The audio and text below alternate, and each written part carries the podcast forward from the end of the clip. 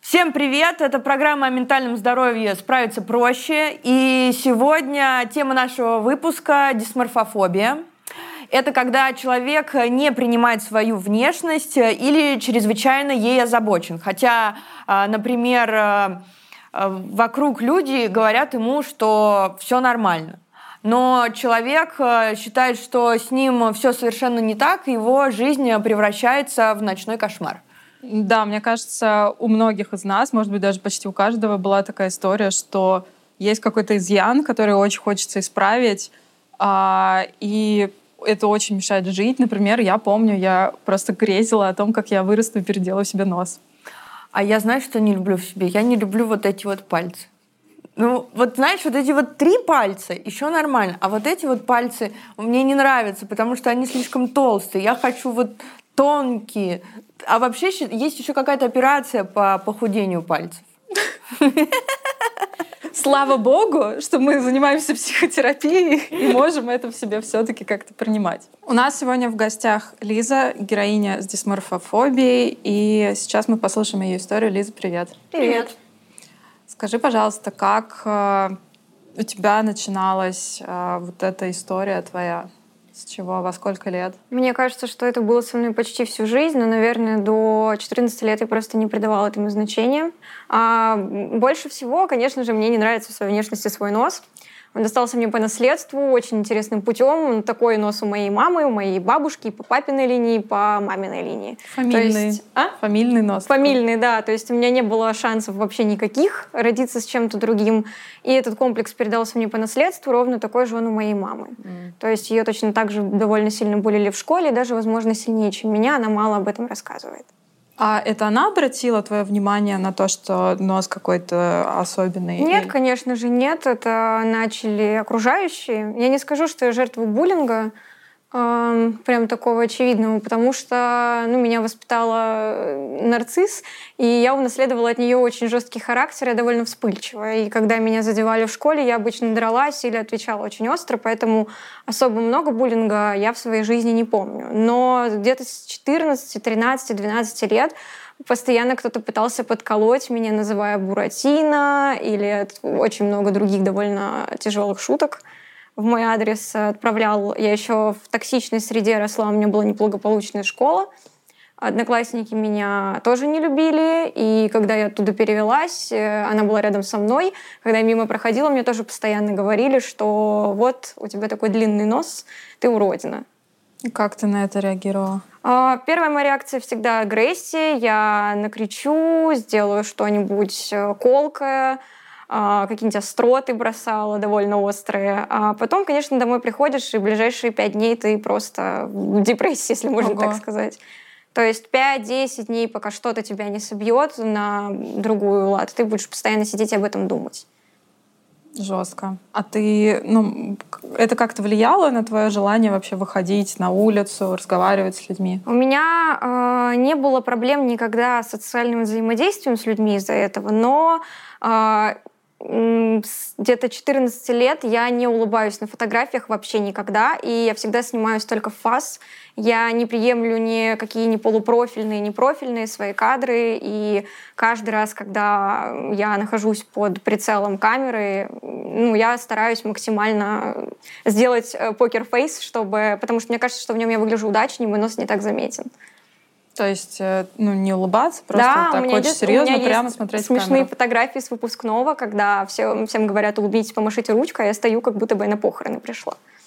Слушай, а когда ну, это начало прям превращаться в какую-то проблему? А, у меня по, все еще до конца школы было это таким более переходным. У меня там основная проблема была РПП. А, а потом, когда я поступила на первый курс, я набрала 6 килограмм. И я учусь на архитектурном, это очень тяжелая профессия, кто знает, тот поймет. И я больше не могла себе позволить диеты такие, потому что они бы меня убили и не давали бы мне работать. Соответственно, я набрала, и если раньше я понимала, что я могу контролировать хотя бы свое тело, теперь я и тело свое не контролирую, и мои основные недостатки и комплексы вылились все наружу. Плюс у меня появилось огромное количество подруг, невероятно красивых, у которых никогда в жизни не было опыта, когда бы их называли уродинами. А ты, ты, а как ты решила, что они красивые? Это твое, да. твое видение или э, это а, мнение общественности? И общественности, и мое видение. У меня довольно сильные рамки красоты. Вот это конвенциональная красота, неконвенциональная красота. А как они выглядели? А, конвенционально красиво. Ну, конвенционально красиво, это как, как а, именно? А, моя вот лучшая подруга, она высокая, худенькая, у нее маленький носик, как у... Ну, где-то как у вас такой аккуратненький. Меня за мой нос булили в школе. Я переделать свой хотела. Ну вот, а, он все равно был маленький, аккуратный, у нее большие брови, кудрявые волосы. За большие брови, кстати, тоже булят в школе. Ну, Мне говорили, что я Брежнев. Я спрашивала у них, э, и они говорили, что никогда в жизни буллингу не подвергались. Да? А мне вот не повезло. Слушай, ну э, окей, а, им говорили, что они красивые, а тебе говорили, что ты красивая? А, в детстве нет. А родители? Ну, бабушка, если только. Бабушка? Мама, она работала в основном, ее вот эти все мелочи жизни, это не надо. А, ну и плюс она сама закомплексованный человек, ей это трудно переносить. В школе я не помню такого. Сейчас, конечно же, когда ты жалуешься на свою внешность, все друзья тебе говорят, что ты красивая, что что-то еще, но в контексте именно моего лица это не работает вообще. А мужики? Нет, вообще никогда. Ни разу не говорили? Ну, не считая моих лучших друзей, но они точно так же, как и мои подруги. А бойфренды? Люди, у меня не было ни разу. А, хорошо, вот ты в универе, у тебя появились конвенционально красивые угу. подружки. И как дальше дела разворачивались? Ну вот моя лучшая подруга, она же моя FP, у меня же еще пограничная. А, мы вместе все время, когда время проводили, она такая улыбчивая, яркая, всегда все к ней тянутся и так далее. А я всегда такая страшненькая подружка. И Очень стереотипная такая да, история. Да, да, да, да, да. Так это, подожди, это, это между вами эта коммуникация выстроилась? Или это э, внешнее такое ощущение от людей идет? Как, как ваша внутренняя коммуникация между друг другом происходит? Мы прекрасные подруги. Она вообще ну, прекрасный, очень добрый, чудесный человек, и это исключительно мое мнение. Она мне всегда говорила, что нет, э, я не дружу с тобой, чтобы на твоем фоне выглядеть лучше. Это не так. То есть это а, просто. А кто-то дружит, чтобы на фоне выглядеть лучше? Конечно. Да. Это тоже такая довольно популярная история. Это получается, ну, окружающие так делали. Угу. И как? И ты это как-то интернализовала? Тебя это еще больше погрузило? Да. Да, я осознала, что я довольно интроверсивный человек, потому что до этого я училась, когда в школе я была довольно, скажем так, уверенной в своих каких-то социальных качествах. Была организатором огромного количества вещей, там еще что-то. А тут я попала в среду, где есть люди, которые сильнее меня в этом.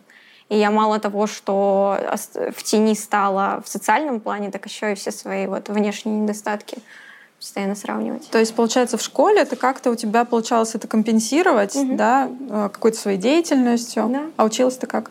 Я хорошо училась. У меня я сейчас хорошо учусь. Ага. А потом а, в университете ты превратилась э, в, ну, как бы в середнячка, что ли, получается? Ну нет, я все еще хорошо учусь, и это очень сложно, поэтому это делает меня исключительной, так или иначе, потому что у нас очень тяжело учиться, без троек или еще что-то ага. такое.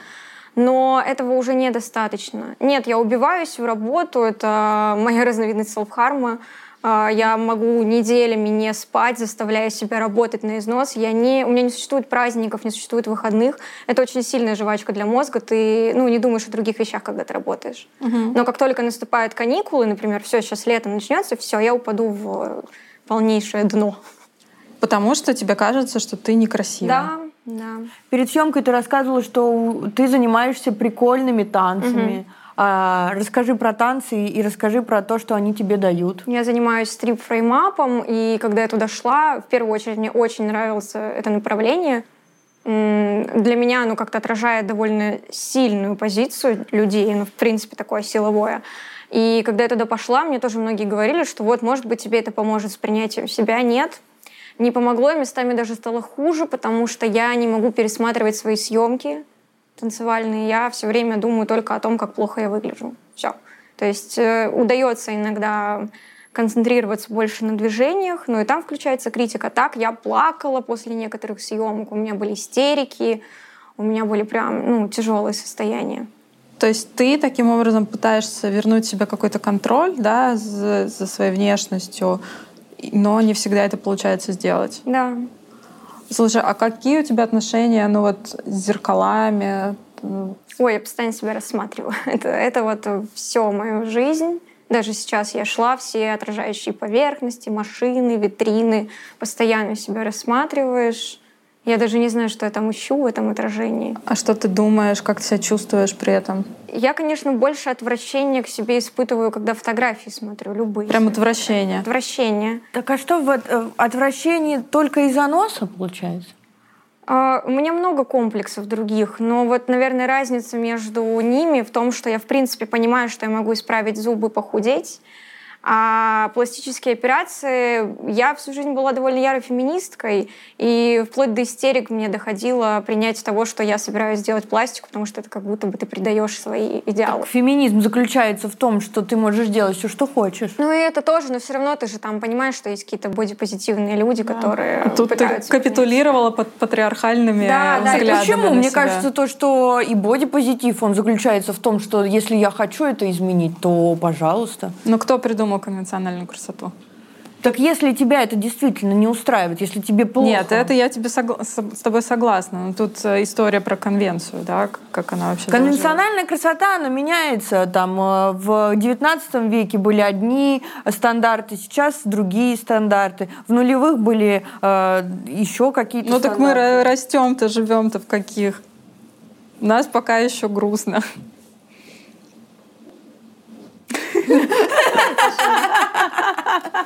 Нет, хорошо, подожди. А, значит, э, вопрос с пластикой да. не решен, потому что ты считаешь, что бодипозитив и феминизм а, запрещают тебе делать эти вещи. Ну вот в том году у меня была такая довольно сильная истерика на фоне внешности. Я помню, как я шла по фонтанке, и я тогда впервые решилась, думаю, ну ладно, я просто приму, что я сделаю эту пластику. И я тогда такая, я предаю свои идеалы. Ага. Так а какие идеалы-то? Мне в целом кажется это, конечно, очень неправильным из-за комплексов идти что-то менять в себе. Ну, то есть именно не того, что тебе нравится это там или еще что-то, а именно просто потому, что тебя за это гнобят другие люди. Это как легкий путь. Плюс э, моя подруга мне говорит, что ей страшно, что когда я это сделаю, я не получу того результата, который жду. То есть я жду, что я стану сразу прекрасной, там, и все меня вокруг полюбят, а она говорит, что зря ты, ну, возможно, зря ты так думаешь. А может быть, существует какой-то срединный путь, а, где можно сделать пластику и поработать со своей головой? Ну, это если не срединный, это double нападение. Да, нет, ну просто если это приносит столько, столько страданий. Ну, я вот сейчас как раз в терапии нахожусь уже полгода. И, и что терапевт говорит? Она не знает про это. Для меня это вообще сложная тема. Я думаю, большинство людей, которые меня знают, вообще удивятся, что я именно на эту тему пришла говорить. Mm. Потому что люди не знают. Я довольно сильно защищаюсь. А, и терапевт тоже не знает. Я пришла в терапию по другой причине, но она все равно мне помогает. В основном форма терапии сейчас помогает потому что я в целом стала меньше испытывать негативных эмоций, я теперь могу лучше переживать эти эпизоды.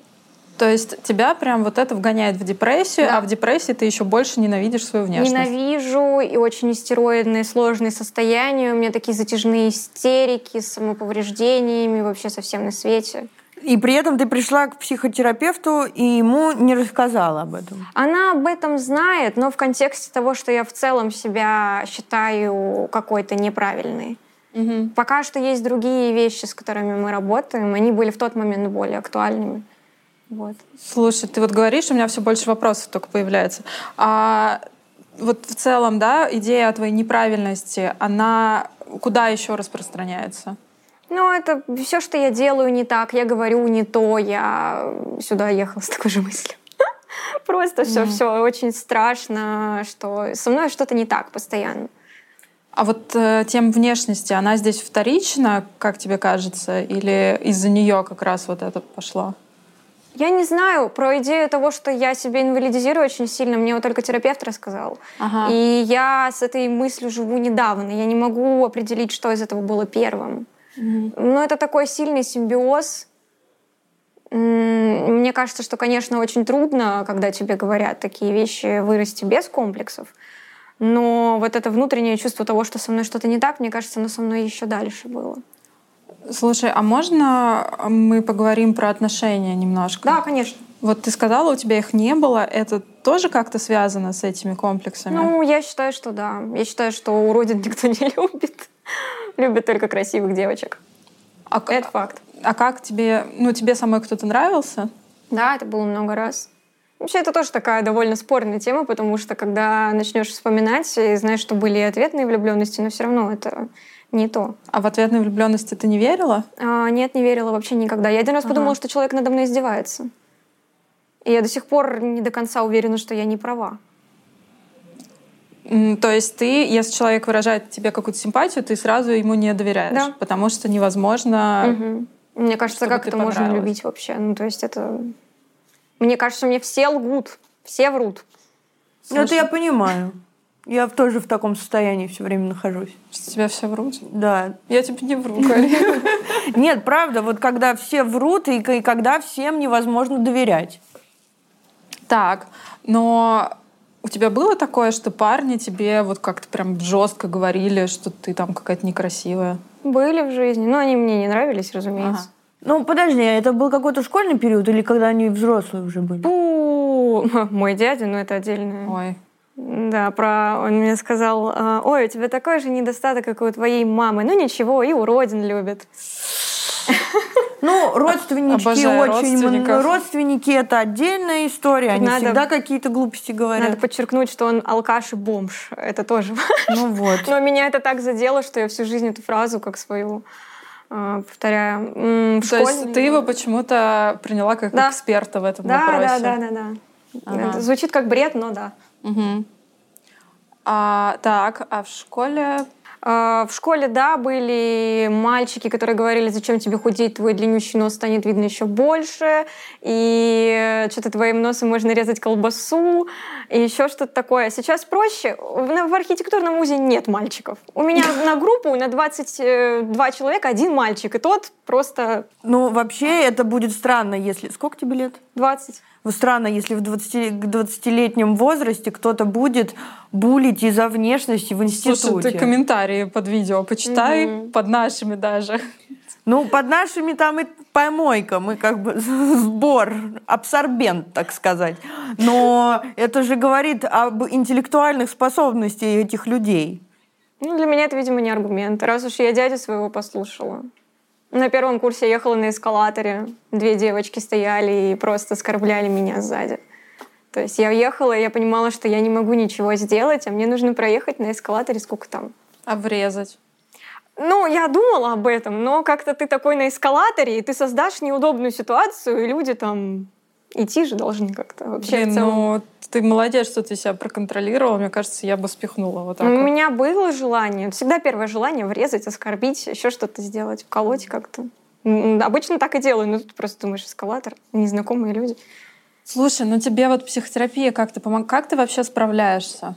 А, ну, в основном я работаю я учусь. Это действительно помогает, хотя я понимаю, что это гиперкомпенсация. Я и избегающее поведение. И это тоже, конечно. Причем я до, до талого всегда работаю, чтобы вот прям на износ. Иногда мне кажется, вот сейчас было бы классно, классно я умру этой ночью от того, что ты седьмой энергетик. Угу. А, вот. Но это очень хорошо отвлекает, конечно. На самой терапии э, мне нравится вообще сам факт того, что я что-то делаю, как-то работаю с этим сам процесс успокаивает. То есть ты понимаешь, что ты не сидишь, и во мне есть вот это убеждение, которое привело меня в терапию, вот какая маленькая долька, что я, возможно, не права, вот критическое мышление к себе, и что, возможно, через терапию когда-нибудь я поменяю свое мнение. Угу. То есть сейчас я так не чувствую, сейчас я уверена, что все плохо, отвратительно и так далее, но какой-то маленькой долей трезвого рассудка я понимаю, что, возможно, терапия мне поможет. Слушай, минутка провокации. Ты просто когда написала, и мы зашли, посмотрели на твой профиль, мы с Кариной просто такие, а чё девчонка парится вообще? Ну так многие ну, говорят. Ну то есть, да, абсолютно. Тебе, наверное, многие говорят. Или ну, говорят, то, что твой нос — это твоя фишка. Это тоже бывает. Или ты вот не веришь, нет, что... Нет, вообще нет. Ага. М-м. Ну, то есть, э, действительно, там я могу, опять-таки, вернуться к разнице между там, тем, что я поправилась, например, и мне люди говорят, нет, у тебя прекрасная фигура, и я могу это частично принять, потому что я знаю, там, например, что а, люди с такой фигурой могут быть красивыми. Нос-нос — это вообще нет, никак. Я считаю, что моим родителям нельзя было заводить детей. Это Ого. просто кошмар. А вот у знаменитостей каких-нибудь вот с очерченным носом, ты тоже считаешь, что они Ну, некрасивые? единственное, у кого похожий на мой диаг- диагноз, это Сара Джессика Паркер, но этой женщине дали приз самой некрасивой Господи, актрисы. это было в Южном парке. А Ума Турман? У них у всех не такие. То есть я свой, на свой смотрю и думаю, что ну мой самый отвратительный среди всех таких носов. Говорят, что у Пенелопы Круз длинный нос. Я смотрю, думаю, у нее маленький аккуратный носик. Вы мой не видели просто, кто говорят, что у нее большой нос.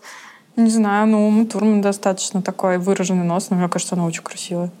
Мне тоже Но кажется. они вот все, я смотрю на них, у них все, ну, типа, они красивые, у них все гармонично и нормально. У меня нет. Слушай, ну вот, а мысль о пластике, она тебя отпустила или еще есть? Она есть, и я все еще мысленно... Ну, мы как решили? Я как-то сидела, разговаривала с друзьями, я думаю, у меня лучше будут эти деньги, и я вот на них посмотрю, на эти деньги, и решу, буду или нет. Просто сейчас как-то... Или на Мальдивы можно Ну съездить? да, то есть... А ты боишься, получается, что какие варианты? Что если ты сделаешь э, пластику, набегут феминистки, ну я в голове имею в виду, и скажут, то, что ты предала свои убеждения, или если ты сделаешь пластику, ты уже как это как э, снежный ком, что он начнутся еще следующие, следующие, следующие операции, и потом ты придешь к нам на передачу, мы тебя вообще не узнаем, Да. вот. И или какие еще варианты? Ну мне просто интересно, как какое у тебя отношение к этому. Ну вот, я боюсь, что я не остановлюсь, потому что я знаю, что там челюсть бы хотелось очень сильно поменять, очень бы хотелось скулы удалить, там что-нибудь еще. Уши мне свои топорческие тоже не нравятся. Топорческие. А, там еще целая куча всего. Вот. А, я хотела ноги увеличить когда-то. Это Мне не что нравится, значит? я маленького Ступни? роста. Нет, А. колени, р- д- В дробят Южном колени. парке была такая серия, когда Кайл решил стать баскетболистом, ему вставили ноги. То есть ты хотела удлинить? Да, их? да, да, я даже видела эту операцию, как это происходит, и, ну, я просто понимаю, что, мне кажется, если я запущу этот, э, это колесо, это просто кошмар, и я знаю, что я не остановлюсь, я знаю себя. Ну и второе, это вот то, что подруга мне говорит, что вы боитесь, что если ты сделаешь, тебе лучше не станет, жизнь не изменится, и ты в еще большую депрессию впадешь, потому что ты, ты думала, что это тебя изменит, это вылечит всю твою жизнь, а этого не произошло. Слушай, а РППшная твоя история с ней стала как-то легче? А, Честно говоря, не совсем. А, Мне тяжело дается набор, то, что я набрала. Тяжело дается, но тут, кстати, танцы больше помогают. Когда ты двигаешься, тебе лучше принимать себя. А так нет, ну тогда был совсем ужас. Но я смотрю на свои старые фотографии, я была прям худенькой. А, Так ты, хорошо, ты была худенькой, ты в этот момент счастлива была? Я никогда не была счастлива, Ну да. Я тоже смотрела и всем показываю, говорю, вот представляете, здесь 44 килограмма весила, я все равно считала себя толстой. Хотела сбросить до 36. В этом суть РПП. Ну, это же в КПТ, да, есть что произойдет, если что-то изменится, и Да. чего точно не произойдет. Да, да, да. если ты сделаешь пла- пластику, не значит, что автоматически, да, там твоя жизнь будет такой, как ты хочешь. Да.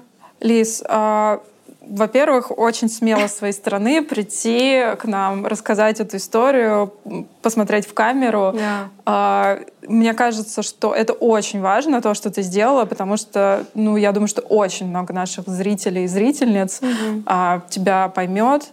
И правда, я очень надеюсь, что у тебя все будет хорошо, чтобы ты приняла себя, чтобы твоя жизнь а, была такой, как ты хочешь, вне зависимости, сделаешь ты пластику, не сделаешь ты пластику. Вот, правда, желаю тебе счастья большого. Спасибо. А, Наша экспертка сегодня Мария Новикова, клинический психолог из Mental Health Center. Мария, здравствуйте. Добрый Здравствуйте. день. Спасибо, что согласились с нами побеседовать Спасибо, сегодня. что пригласили. Давайте тогда разбираться. Вот э, дисморфофобия — это диагноз, э, это расстройство, это синдром. Что это? Ну, а, в англоязычной литературе это называется body dysmorphic э, disorder, да, то есть это как расстройство. Расстройство. Мгм. И, а, как правило, не выделяется как отдельное расстройство, это там часть каких-то расстройств, но может быть самостоятельным симптомом. А, Относится сейчас по современной классификации относится к спектру обсессивно-компульсивных расстройств. А в старой редакции в МКБ-10 относилась к спектру ипохондрических расстройств. По классификации DSM-5 это тоже обсессивно-компульсивный спектр. Ничего себе. Интересно, а почему они из ипохондриков отправили в, а, в ОКР? А, потому что а, наличествует при а, дисморфофобии, наличествует синдром, ну, как бы наличествует признаки и обсессии, и компульсии, то есть это постоянные навязчивые мысли, связанные с мнимым или явным дефектом, чаще мнимым, конечно, и э, какие-то действия, да, компульсивные действия, э, призванные скрыть этот дефект или каким-то образом его э, замаскировать. Ну, какой список симптомов есть у этого расстройства? Ну, это по э, DSM-5 это три основных э, признака да, диагностических критерия. Это первое, это то, что э, дефект э, не замечается другими людьми, э, он э, человеком при этом, сами, самим носителем, да, э, он признается сверхценным, да, то есть очень значимым. То есть это очень такое инвалидирующее состояние для человека, и это действительно должно быть прям вот выражено. Да? А второй диагностический критерий – это то, что э, есть какие-то действия, связанные с избеганием. Да? То есть, э, опять же, социальная изоляция, да, там, личностная изоляция, какие-то э, попытки скрыть этот дефект. И важно, что э, как э, диагностический критерий, что этот, э, это состояние вызывает у человека очень высокий уровень стресса. Да? Причем этот стресс влияет на жизнь. Да, то есть оказывает влияние на жизнь человека. То есть, по сути своей, человек и избегает, ну, пытается избежать этого стресса, да, для того, чтобы снизить его, да, с помощью каких-то компульсивных действий. Да, опять же, там, э, скрыть его, да, э, сделать какой-то макияж, э, надеть капюшон, э, сидеть дома, никуда не ходить. То есть mm-hmm. вот такого. И третий диагностический критерий – это то, что э, данное расстройство не э, объясняется лучше с помощью каких-то других расстройств, например, э, расстройств пищевого поведения. То есть это mm-hmm. э, body disorder, он, он э, как бы диагностически разводится с РПП. Он может быть частью каких-то других расстройств. Да? Ну, то есть э, проявляться при каких-то других расстройствах, там уровень коморбидности достаточно высок. Ну, то есть, э, на самом деле, не очень понятно иногда, что из чего вытекает, потому что, ну, к примеру, при депрессии очень часто начинаешь ненавидеть свою внешность. Да. А, и э, расстройство дисморфофобии может сопровождаться депрессией, может не сопровождаться депрессией, но, как правило, сопровождается депрессией в обратную сторону. Там тоже достаточно высокая коморбидность, то есть депрессия может сопровождаться э, дисморфофобией, может не сопровождаться, сопровождаться какими-то другими э, симптомами. А какая вот все-таки, потому что мы когда готовились к выпуску, мы не могли понять, делать нам, не делать, потому что это как будто бы большая связь с РПП. РПП мы уже делали, и ну вот какая там связь с РПП? Потому что, ну вроде как РПП — это в частности непринятие своей внешности. Ну, оттуда идет. А, смотрите, а, ядерная патология РПП – это сверхценная идея про а, вес и образ тела. Дисморфофобия, она может быть связана с РПП, может быть не связана с РПП, потому что, как правило, больший процент все-таки именно дисморфофобии приходится на отдельные участки тела, не на общий образ тела как бы как есть. Да? А, самый высокий процент, э, это, по-моему, 73%, это про кожу. Mm. Кожа, э, черты лица, э, живот, волосы, голова да, каким-то образом участвует в этом. Ноги, руки, отдельные части тела – пальцы, пальцы рук, пальцы ног, пожалуйста, да. А, есть истории там про как раз там объем, например, э, запястья, да. И это действительно так сводит людей с ума, что вот какой-то какой объем запястья не, не удовлетворяет их, что это такие навязчивые мысли, депрессия. Да. да. А, и э, есть, например, у мужчин да, э, дисморфофобия может выражаться в постоянном ощущении недостатком э, мышечной массы. Угу. И тогда это решается через там, компульсивные занятия спортом, угу. употребление белковых продуктов, ну вот эта угу. вот попытка набрать мышечную массу. Есть такая интересная, ну, как бы интересная, наверное, будет интересно а, зрителям, градация все-таки между дисморфофобией и дисморфоманией. Дисморфомания – это уже такой психиатрический диагноз, и он как раз связан именно с отсутствием критики к своему состоянию. Вот в отличие от нашей гости, да, а, там, то есть человека, сохраняющего критику, сохраняющий mm-hmm. критику к реальности и понимающий, да, что это действительно как какая-то психическая, а, какая-то психическая сложность ментальная, а, у людей с дисморфоманией отсутствует критика к реальности, и они реально, то есть там вплоть до того, что они а, самостоятельно проводят операции по удалению конечностей. Типа руки-базуки. Руки-базуки, дырки в голове, э, пожалуйста, там вырезание кусков кожи самостоятельное, то есть вот, вот такие вещи. И это, да, это уже вопрос к психиатрам, это уже вопрос э, более серьезный. Мы ну, я могу сказать интересных историй, но они не, это не А вот эти вот люди, которые превращают себя в кошек, а, в львов, быть. ну это вот какие-то вот криповые ну, истории там, бывают. Там надо смотреть. Это может быть, может не быть, да, это угу. такая интересная штука, но скорее всего там частично тоже что-то будет, да, то есть там можно будет натянуть на какую-то э, симптоматику дисморфомании. Вот э, вы когда сказали про ОКР, и про компульсивное действие, у меня сразу в голову пришла, нам просто очень часто в комментах пишут, снимите выпуск про трихотило... трихотиломанию и да. дерма... дерматиломания тоже. Вот. Это что-то с вырыванием Вырыванием, волос. расчесыванием. Да, и это немножко э, не связано с дисморфобией, это, собственно, такие э, расстройства, ну, тоже такая симптоматика, которая призвана э, снижать э, тревожное напряжение. Да? То есть это обсессивно-компульсивный спектр. И э, там интересная история происходит в том, что человек очень часто не замечает, как он это делает.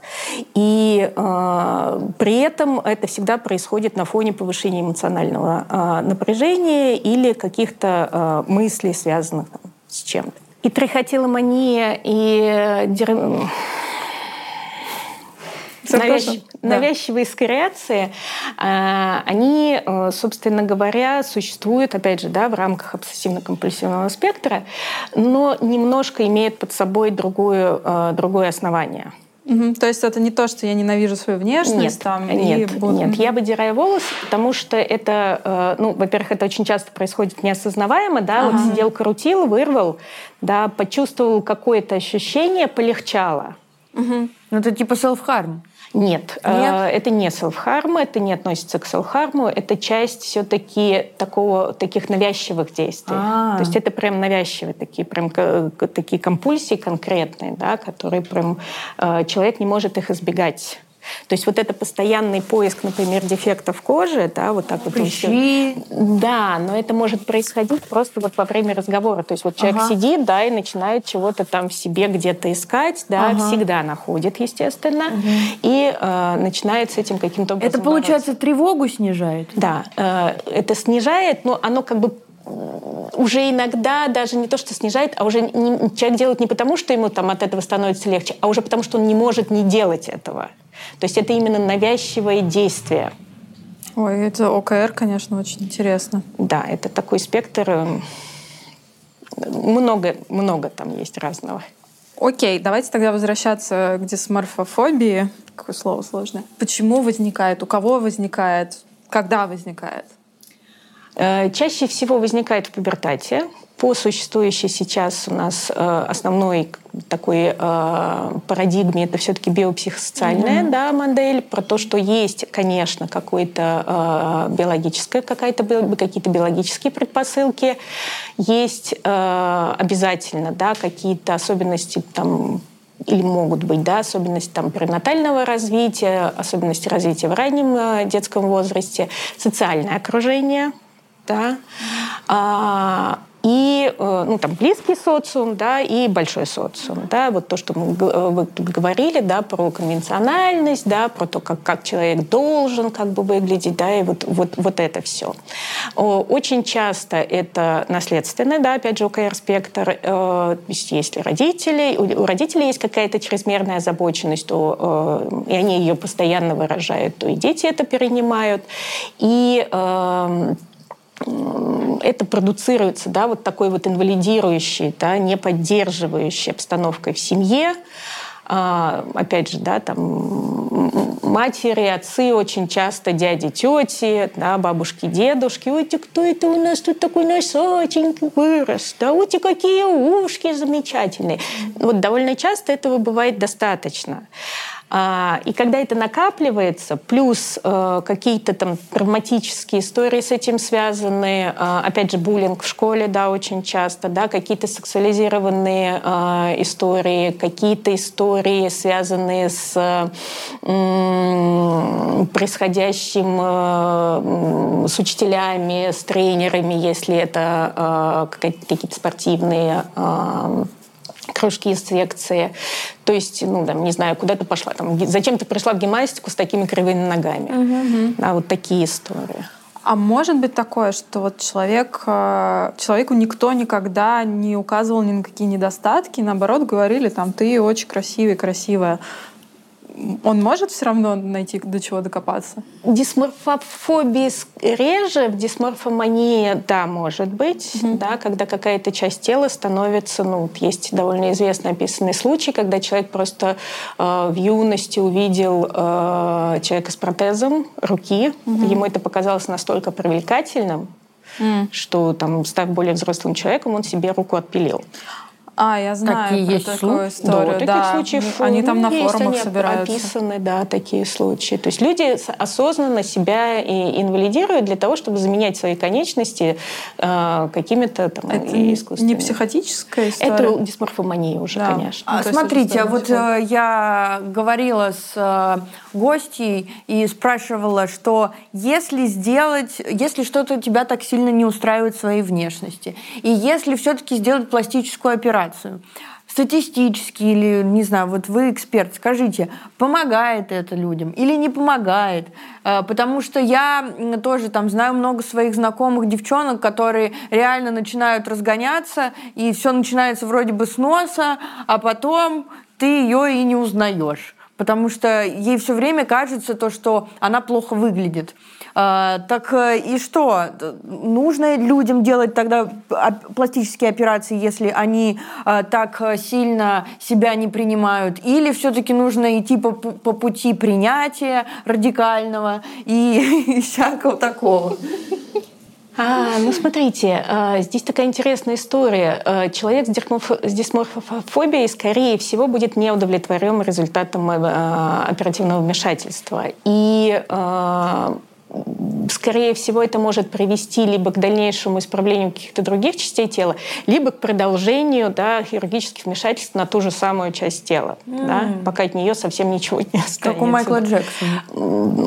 Один из вариантов, да. Mm. И э, здесь э, важно понимать, что, конечно, э, в идеале да, пластическим хирургом бы работать с психологами, mm. да, ну то есть в хорошей клинике пластической хирургии обязательно должен быть психолог. К сожалению, на данный момент этого не происходит, поэтому людям просто, ну, человек приходит, говорит, сделайте мне операцию, ему операцию делают, и, в общем, а, человек э, остается с тем, с чем он был. Дисморфофобия а, при наличии да, и выраженности, она сильно снижает, естественно, самооценку. Mm-hmm. Да? И если базовая самооценка человека завязана на его внешность, э, во внешности при, при низкой самооценке во внешности всегда будут находиться какие-то э, недостатки, потому что идеал недостижим. Угу. То есть могла быть какая-то мысль о собственной некрасивости. Она в целом раздолбала свою оценку, уже самооценку по полной, и потом мы уже исправляем что-то во внешности, но самооценка уже настолько убита по, по всему, а что уже... Низкая самооценка, она может быть не связана с внешностью она может быть изначально, допустим, сформирована семьей. Да? Это да. Но если реально основной загон это про внешность, почему тогда, если мы что-то там поправили, это не влияет на самооценку? Потому что всегда есть что еще поправить. Угу. Потому что э, вопрос же не во внешности, да, в mm-hmm. ее восприятии. И, э, например, э, проявление дисморфа а, фобии а, очень часто да, сопровождаются, например, да, вот эта вот ситуация с зеркалами, да, когда mm-hmm. человек либо чрезмерно смотрит в зеркала, либо вообще никогда не смотрит в зеркала, либо э, фотографии, да, либо человек никогда не фотографируется, либо он фотографируется в определенном ракурсе.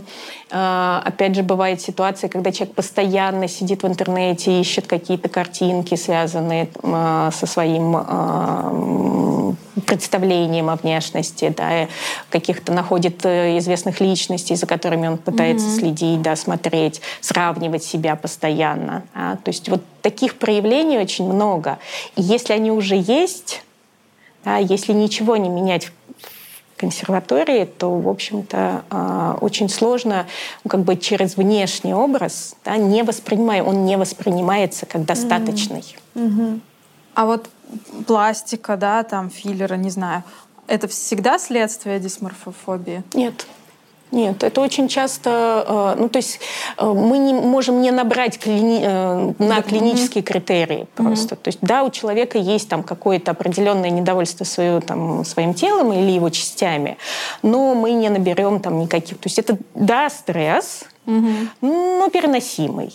Да? Ну и то есть тогда я, может быть, поправлю себе что-нибудь, и мне реально станет легче жить ну, мне станет жить полегче, да, или я там как-то э, достигну какой-то определенной цели. Угу. Да? То есть вот в дисморфофобии там какой-то вот определенной конечной цели очень часто ее нет. Ага. Точно так же, как в анорексии, допустим. Да, да? Там да, нет никакой точки. Финала да, нет. Финала нет никакого. Только смерть. К сожалению, очень часто. Угу. Поэтому вот э, сказать точно, что да, вот э, у всех людей, недовольных своей внешностью, есть расстройство э, дисморфофобии, нет.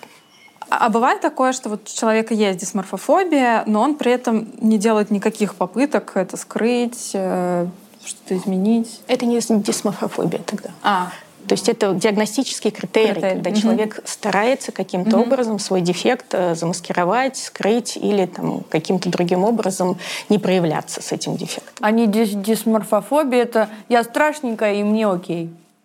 Вот так ну, это выглядит? Например, да. да. Или э, буду жить как хочу, да. Мое тело, мое дело, да. Вот, ну, какие-то такие. И при этом я не прихожу домой рыдать в подушку. Ну, это получается... То есть я действительно в это верю. То есть я сама это принимаю. Это не то, что я делаю лицо на публике, а потом домой прихожу, да, и несколько дней оттуда не выхожу, потому что мне плохо. Но при этом э, у меня есть какое-то представление, что есть какая-то конвенциональная красота, под которую я не подхожу под, по стандартам, но я нахожу свое место в этом мире. Да, у меня, ну, как бы нет проблем с этим. Угу. Я такая, какая я есть. Это вот как э, у меня жирные коленки, у меня тоже жирный колен. Иди ты нахрен. У меня правда жирный колен. А, вот. И какое-то лето я прям ну, не могла ходить в шортах, вообще ничего. Я ходила во всем очень длинном. Когда я заметила эти коленки. Ну, там два лета, может быть, три лета. А потом как-то мой молодой человек, который, кстати, он, ну так, очень по-доброму говорил, ну, у тебя не жирный коленка, у тебя их просто нету, ну, потому что они не выделяются. Ага. Вот, но он меня как-то так в этом поддержал, что, ну, типа, а что, в шортах, что ли, теперь не ходить? Да ходить, нормально все. Вот, ну, и стала Да, а вот шорты. еще люди очень сильно стесняются своих шрамов. Это, но это не подходит под критерий. Нет, ага. нет. Ну, опять же, да, если мы чего-то стесняемся, оно у нас есть, но мы, это не мешает нам жить, угу. Да, это не оказывает никакого влияния на наше социальное функционирование, угу. то это не клиническая форма в ага. любом случае. Ну, короче, я пойду сделаю себе грудь, и это не значит, что у меня какой-то диагноз до этого был. А, скидывайте донаты на «Справиться проще», на Наташу на, на пластическую операцию, да. Ну, здесь, опять же, да, можно смотреть про нарушенный образ тела, почему это так, да, с какой, какой там процент социального давления, какой-то процент, да, внутренних убеждений, то есть э, есть чем работать, и при этом это может не быть, да, а, клинической формой дисморфофобии. Угу. Хорошо, вот как, можно ли как-то заметить со стороны, что человек э, действительно так сильно страдает?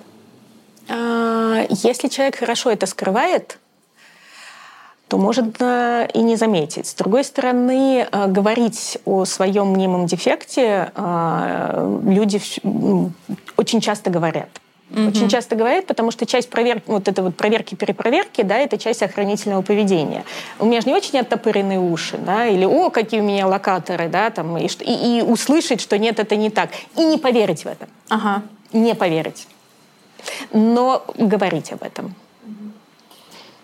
А зачем тогда говорить, Другое если... Дело, э, что люди не всегда это слышат со стороны. Ага. Ну, то есть люди это не воспринимают. Мы, мы со стороны, да, очень часто это воспринимается как причуда, как такая ну, странная черта, как что-то такое, ну, не знаю, с жиру бесится. Угу. Да? А это не значит, что у человека нет глубоких переживаний по этому поводу. А как помочь? Вот э, Лиза, да, наша героиня, она говорит, что она не верит, когда говорят, ты красивая. Это может помочь или а, ну нет, конечно, потому что есть очень глубокое убеждение в том, что э, это не так. Да? Это тоже, там убеждение такое же, как у анорексиков, угу. да? у человека с нервной анорексией.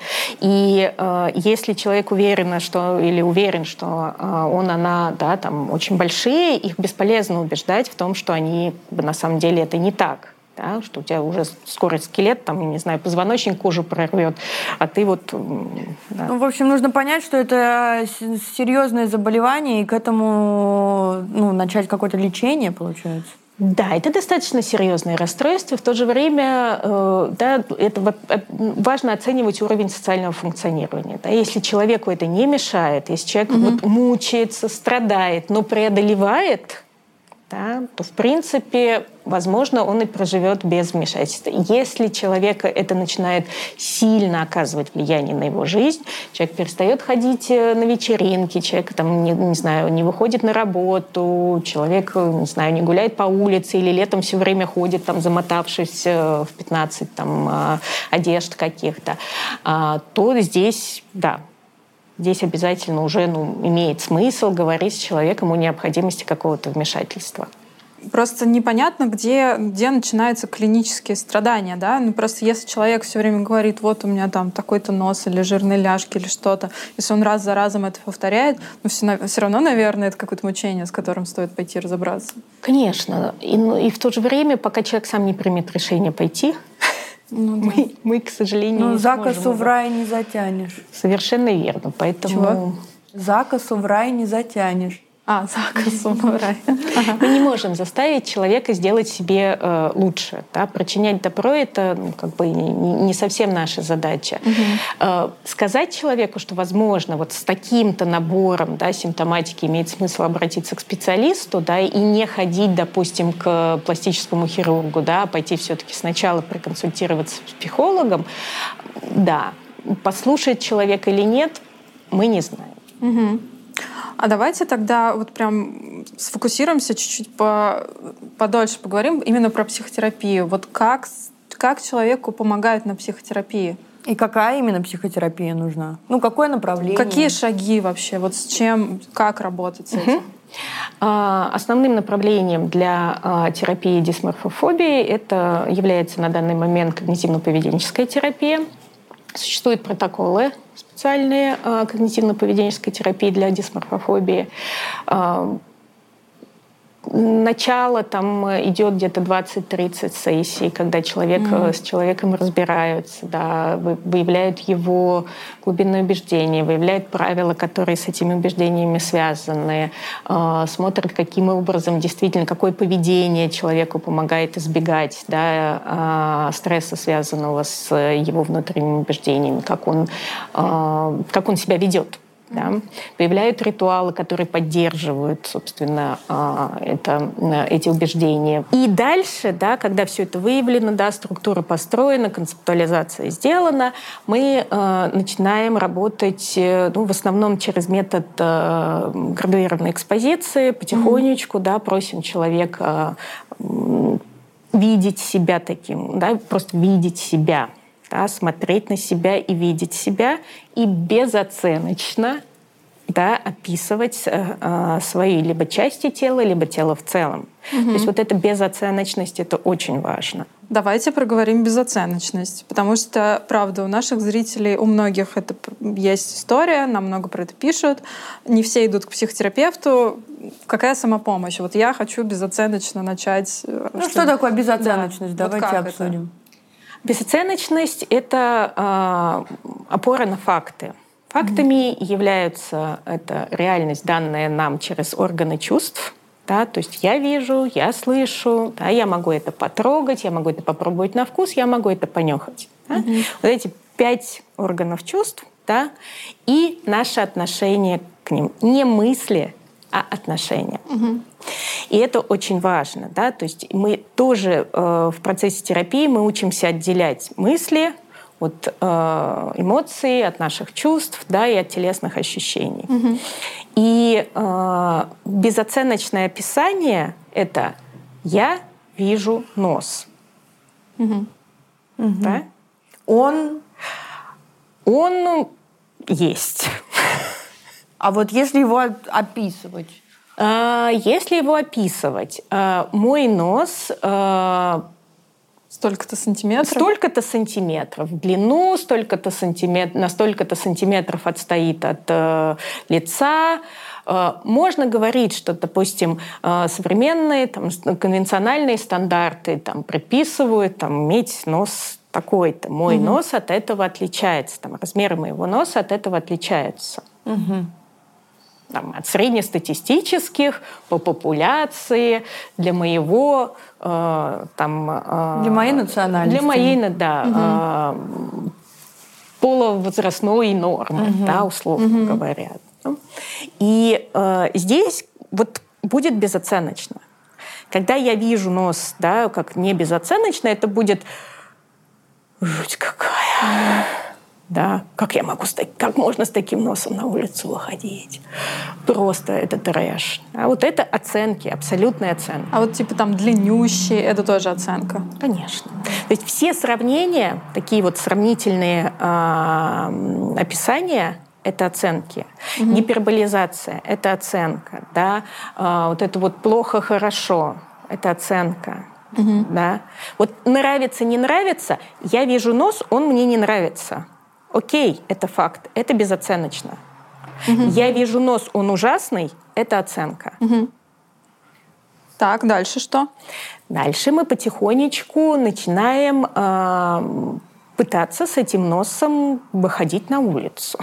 Угу. То есть не прикрываясь. Не прикрываясь, э, допустим, просто мы выходим. Если человек обычно ходит, там, замотавший в шарф э, сверху капюшон, угу. да, мы снимаем потихонечку капюшон, там, ходим несколько дней, да, потом снимаем шарф потихонечку. Все это делается потихонечку. Мы очень дополнительно учим человека справляться со своими эмоциями, да, делать какие-то навыки, которые помогают ему э, переживать да, моменты вот этого вот кризиса, да, вот этой вот острой тревоги, которая возникает. Э, мы учим человека отслеживать вот это вот желание натянуть на себя капюшон или шарф да, и противостоять ему потихонечку. Угу.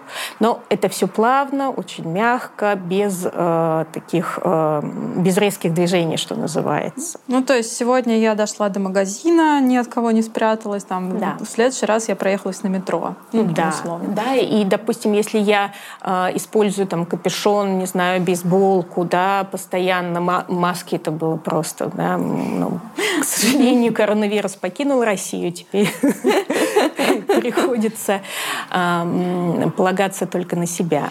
И э, используется, допустим, если там, э, там очень широкий, там, да, девушка считает, что у нее нос очень широкий, она довольно часто может использовать да, какой-то макияж, контуринг, контуринг, вот этот вот контуринг, да. да.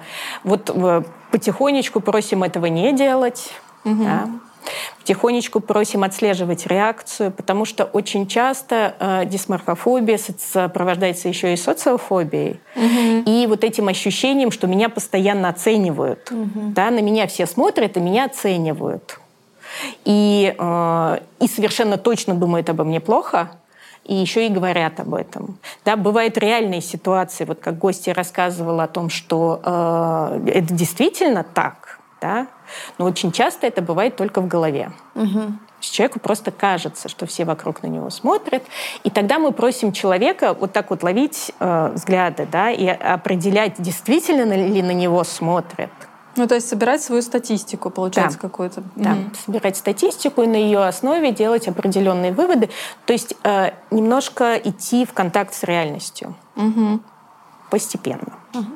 То есть это не просто один раз на меня кто-то посмотрел, и я решила, что заново, что я некрасивая, а вообще-то 99 раз на меня никто Никто не, вообще не посмотрел. посмотрел. Да. Я просто никому не интересна, все в своих мыслях ходят. Потому что параллельно мы еще работаем вот с этими убеждениями, да, и учимся заменять их безоценочными, угу. да, и учимся заменять их более адаптивными.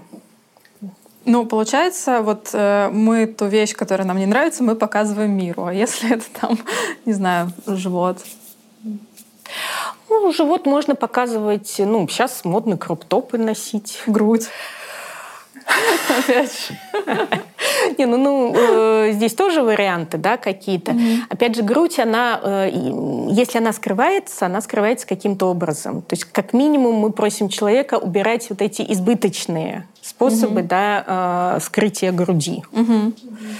То есть мы предлагаем, не предлагаем носить только декольте угу. всегда и сразу, да, но как минимум э, ну, снять с себя мешок для картошки, да, и надеть что-то более... Убрать этот... Э, бандаж. А, да, бандаж. Да. Например. Угу. И параллельно мы что? Мы пытаемся как-то работать с мыслью, что я некрасивая, значит, я вообще плохая? Да. Угу. То есть вот эта э, тема про то, что э, опять же, приводить э, свое состояние в соответствие с реальностью. Да? Мы смотрим, э, а какие цели, да, что у меня будет. Да, вот как вы говорили здесь э, сегодня уже, да, вот Наташа как раз вспомнила, что будет, что не будет, угу. да, и вот, э, ну, что будет, когда я буду там другой, а что мне сейчас мешает быть такой. Угу. Да, на самом деле, не у меня в голове а на самом деле. А, я веду психологические консультации, и у меня есть клиентки, к сожалению, у которых вот эта вот мысль, что я смогу чего-то достигать в жизни, я смогу пойти на какую-то работу только когда я буду выглядеть определенным образом. Вот, вот такие очень... И это не то, что там... Но это не принятие реальности, не принятие себя. Это, получается... это настолько, получается, а, закрывает все области жизни. Конечно. Я не могу там идти работать, я не могу знакомиться, я ничего не могу, пока я выгляжу вот так вот. Да, конечно. То есть это прямо нарушает социальное функционирование. Mm-hmm. И э, тогда мы убираем вот потихонечку снимаем, вот как капусту вот так вот разбираем вот эти все истории. Mm-hmm. А что можешь? Да, что да? можешь. Делай больше то, что ты можешь. Mm-hmm. Да? Если э, тебе не надо идти на работу, хорошо, не иди сейчас на работу. Ну, ходи там, не знаю, волонтерством каким-то занимайся. Выходи, да, иди к животным. Не можешь идти к людям, mm-hmm. иди к животным. Ну, иди куда-нибудь. Mm-hmm. Да? И потихоньку, увеличивая объем вот этого социального взаимодействия и как бы функционирования в обществе, да, мы можем уже выводить человека на следующую ступень и дальше, да, как-то mm-hmm. жизнь. Ну, то есть это еще вот это колесо баланса, да, какое-то, ну, нужно, чтобы, чтобы оно было сбалансировано, условно. Конечно. Ну, то есть э, мы смотрим же, мы же сначала определяем, да, в каких областях социального вот, ну, как бы функционирования у нас нарушено Угу. Собственно, как бы наша адаптация очень низка. Угу. Да, человек может быть, на самом деле, он может ходить на работу. Угу. Да, ну там, мучиться, но ходить. Но при этом категорически отказываться от личных знакомств. Да, угу. Или не ходить на э, свидание. Да, или не заниматься хобби, потому угу. что, ну, куда я пойду, там, не знаю, танцевать такими ногами. Угу. Вот, вот такие вот истории. И тогда мы смотрим, во-первых, э, насколько она значима в целом, эта область, и насколько она значима лично для каждого человека. И там можем потихонечку э, начинать что-то делать. Ну, то есть история когнитивно-поведенческой терапии на вопрос, что делать, ответ — делать. Делать. Не избегать, да, вот это избегайте избегания. Угу. Главное, да.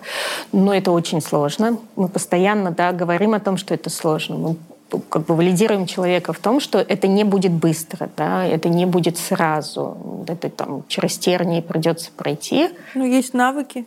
Есть навыки, есть диалектика-поведенческая терапия, есть когнитивно-поведенческая терапия. Просто менять э, мысли сложно. Mm-hmm. Это не просто просто менять мысли. Менять мысли, наблюдать, как э, мое поведение меняется и как меняется там, реакция э, и моя, и окружающих, сопоставлять э, да, с действительностью, повышать свою критику к реальности. Да? Mm-hmm. то есть именно в разрезе своих сложностей. Это то, чем занимается когнитивно-поведенческая терапия.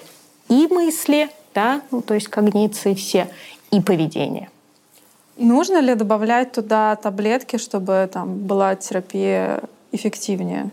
Зависит от степени выраженности. То mm-hmm. есть, если действительно у человека э, есть коморбидное состояние, допустим, депрессия. Ну, это понятно. Да, Тогда депрессию надо да, снижать.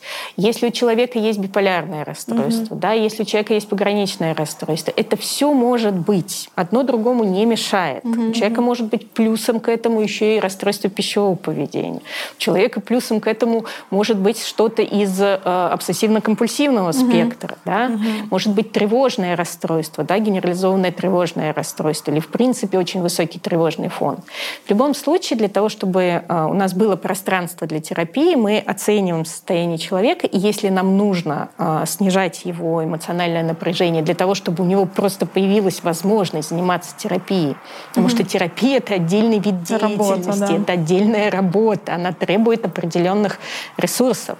Угу. Поэтому психофармакотерапия может как бы дать этот ресурс человеку и позволить ему в конечном итоге э, лучше справляться со своей жизнью и э, работать в терапии.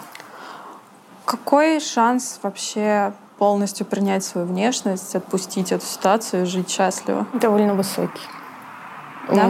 да, ну, сложно сказать именно по э, длительным таким исследованиям, но довольно высокий именно по дисморфофобии, если мы берем вот изолированный симптом, угу. то в принципе, что ну по сути своей это такая же монофобия, как любая другая. mm Да, с КПТ, с монофобиями очень хорошо справляется. Опять же, уровень выраженности. Да? mm Если это уже там на стыке с, с дисморфоманией, то там будет сложнее. Да? Если это чуть там, по лайтовее, то будет попроще. Кажется, что мы раскрыли тему. Да, Мария, спасибо вам огромное. Да, очень, очень классно, здорово. что вы пришли. Да, очень познавательно. Правда, очень рада вам. Спасибо. Я тоже очень спасибо рада, большое. что вы меня пригласили. Друзья, спасибо большое, что были с нами. А, принимайте себя, и пусть у вас все будет хорошо. Пока. Пока.